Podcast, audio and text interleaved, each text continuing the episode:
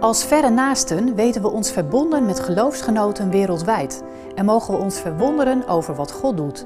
Maak vandaag kennis met Hermin, 36 jaar en woont op Papua. Van jongs af aan ben ik opgegroeid in een christelijke sfeer. Ik ben een dochter van een dominee. Nu ben ik zelf ook actief betrokken bij allerlei kerkenwerk, bijvoorbeeld voor de jeugd.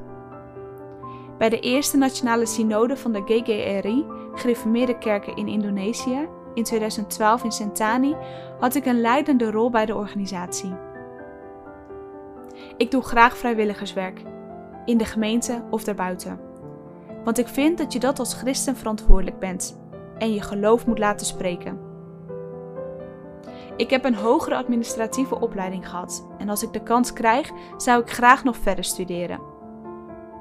Mijn opleiding kon ik goed gebruiken bij mijn werk. Ik was jarenlang betrokken bij een bewustwording en hulpprogramma over HIV-AIDS. Dit werd gedaan door een landelijke NGO, samen met de overheid en gesponsord vanuit Amerika.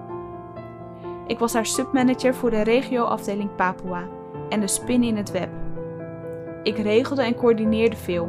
In het veld was een team werkzaam dat naar dorpen en steden ging om voorlichting te geven, te waarschuwen en mensen met aids te adviseren. In Indonesië komt aids het meest voor op Papua. Ik heb dit jarenlang met veel plezier gedaan. En helaas is het programma afgerond. Ik zou graag opnieuw zo'n baan willen hebben in de zorg. Ik wil mensen helpen om niet in de problemen te raken of om ze eruit te halen. Mijn geloof stimuleert en helpt me daarbij. De zondagspreek van vanmorgen over Efeziërs 4 vers 20 heeft mij bijzonder gestimuleerd. Ik zal vast wel wat nieuws vinden en tot die tijd doe ik graag vrijwilligerswerk.